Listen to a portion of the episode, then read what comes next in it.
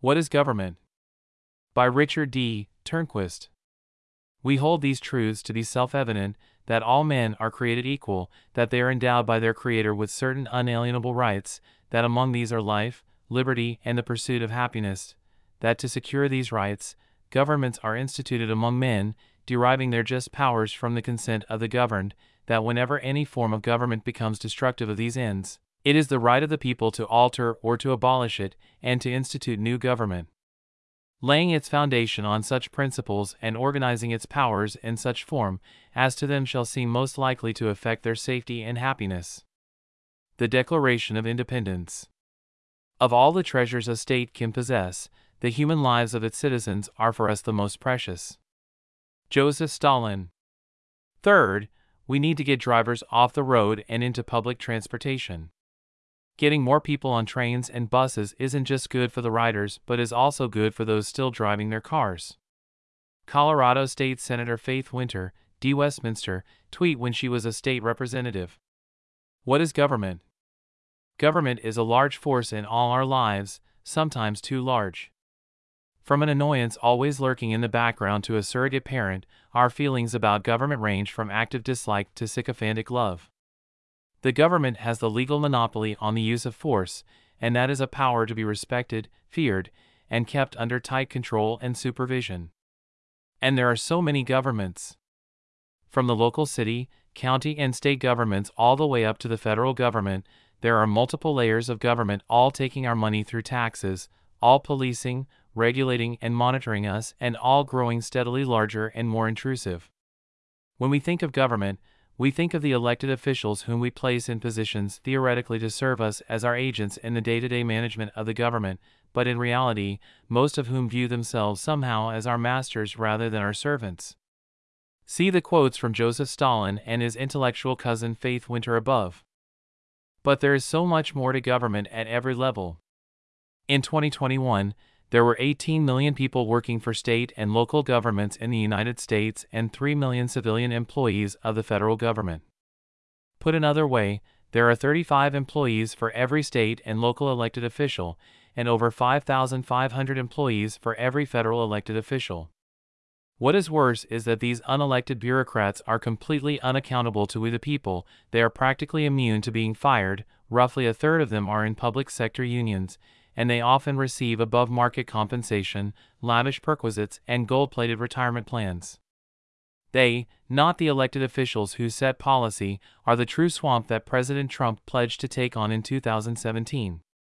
There are many aspects of our modern government that would give our founders the willies, but the fact that our legislative branch has, over time, written the laws so that the implementation and interpretation of those laws is left to the executive branch means that the faceless swamp and their ever growing regulations are who is actually determining what is legal and what is not. They determine, through rulemaking, what we can and cannot do with our property. The swamp creatures know that they are the true government, and they know that they will continue to be there long after the current crop of elected fools is gone. Or maybe not. Incumbency has a power all its own. Despite our ability to replace the chief executive every four years, the swamp soldiers on uninterrupted. The only way to reach lasting change and reign into the power of these people would be for a new president, say, a Republican, to fire them and do away with their unconstitutional, unnecessary departments. As we learned during COVID 19, unelected and unaccountable bureaucrats somehow ended up with the power to order us to stay at home, to wear masks, to close our businesses, and to shut down our schools. This is unconscionable and certainly not something that free citizens should tolerate. There is a reason why our elected branches have given so much power to unelected bureaucrats, and it has to do with elections. Every two to six years, elected officials have to go before the voters and ask to be re elected by arranging for the frequently adverse consequences of government policy to be attributed to faceless employees of the state or other branches of government instead of themselves, they dodge accountability and thereby enhance their chances of being reelected, which after all is the number one priority of most people in elected office. The citizen servants of the founding era have given way to professional politicians who only care about gaining and maintaining power. Of course, there are exceptions to this rule. There are people who truly want to serve, to scale back the size and scope of government and try to keep it within bounds. These people are generally called Republicans and they deserve our thanks and support. The proper functions of government. The proper functions of government are simple and few to safeguard life, liberty, and the protection of property. Safeguarding life.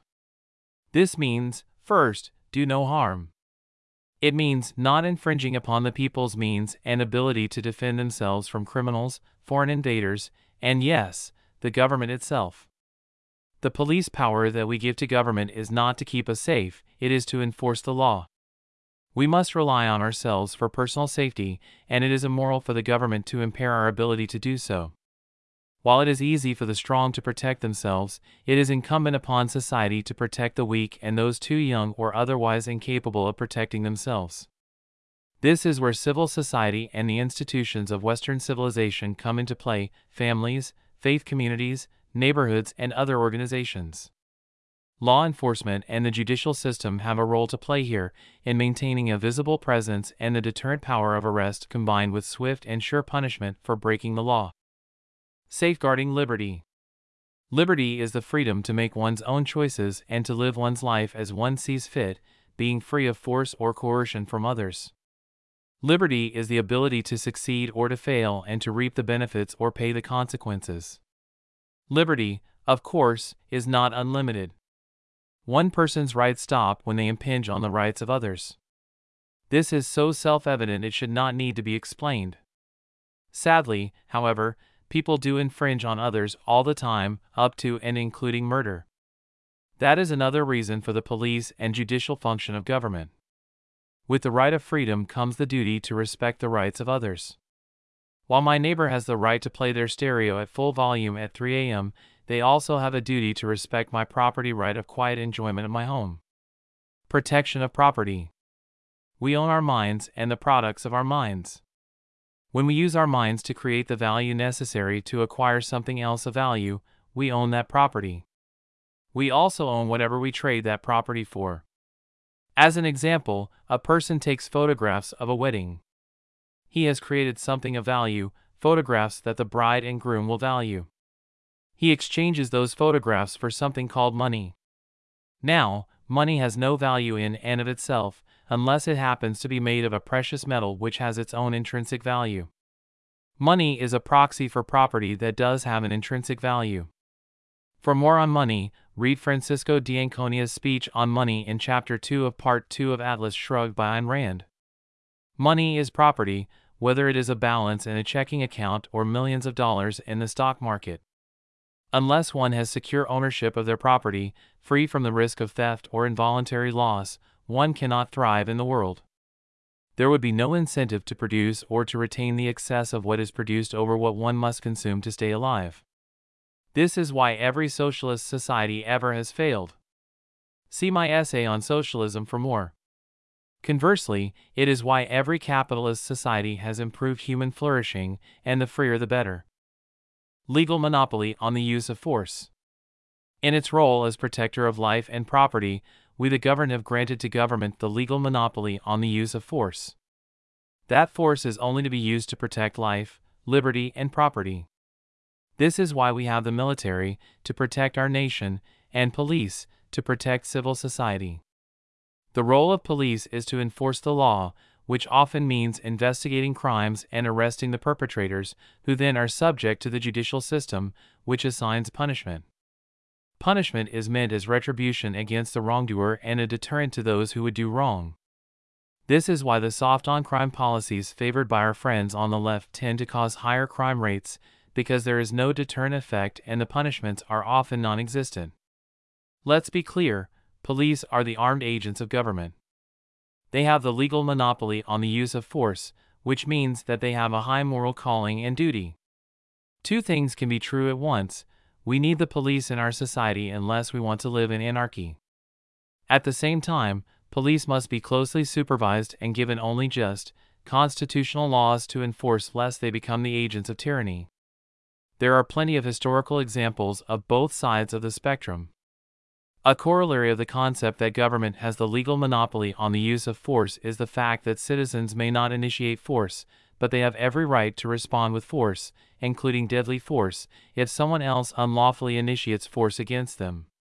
How government grows. Government grows in two ways scope creep and the passage of time. Scope creep is when elected officials and unelected bureaucrats add roles and functions to government's mission. The passage of time simply means that every year, legislators in the state and federal governments add thousands of proposed laws, bills, of which many are passed.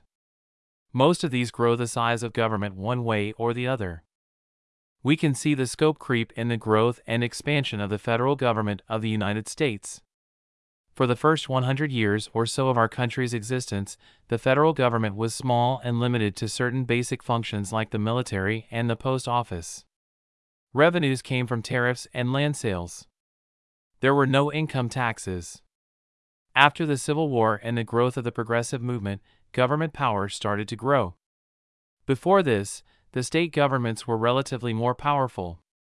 Remember, the state legislatures elected the United States Senate, which meant that the state governments had direct oversight of our federal government.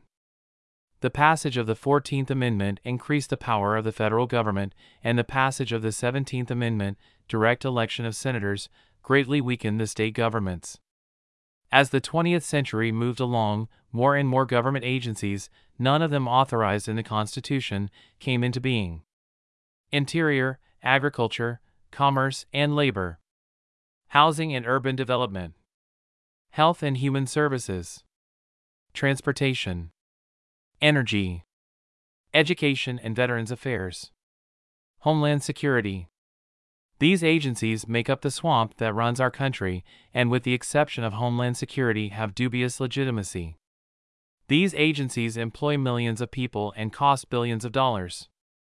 They crank out regulations, published in the Federal Register, totaling thousands of pages that have the force of law, even though no elected official promulgated that law. The second way that government grows is just through the passage of time. Yes, local governments are always open for business. Most state legislatures are in session for part of the year most years.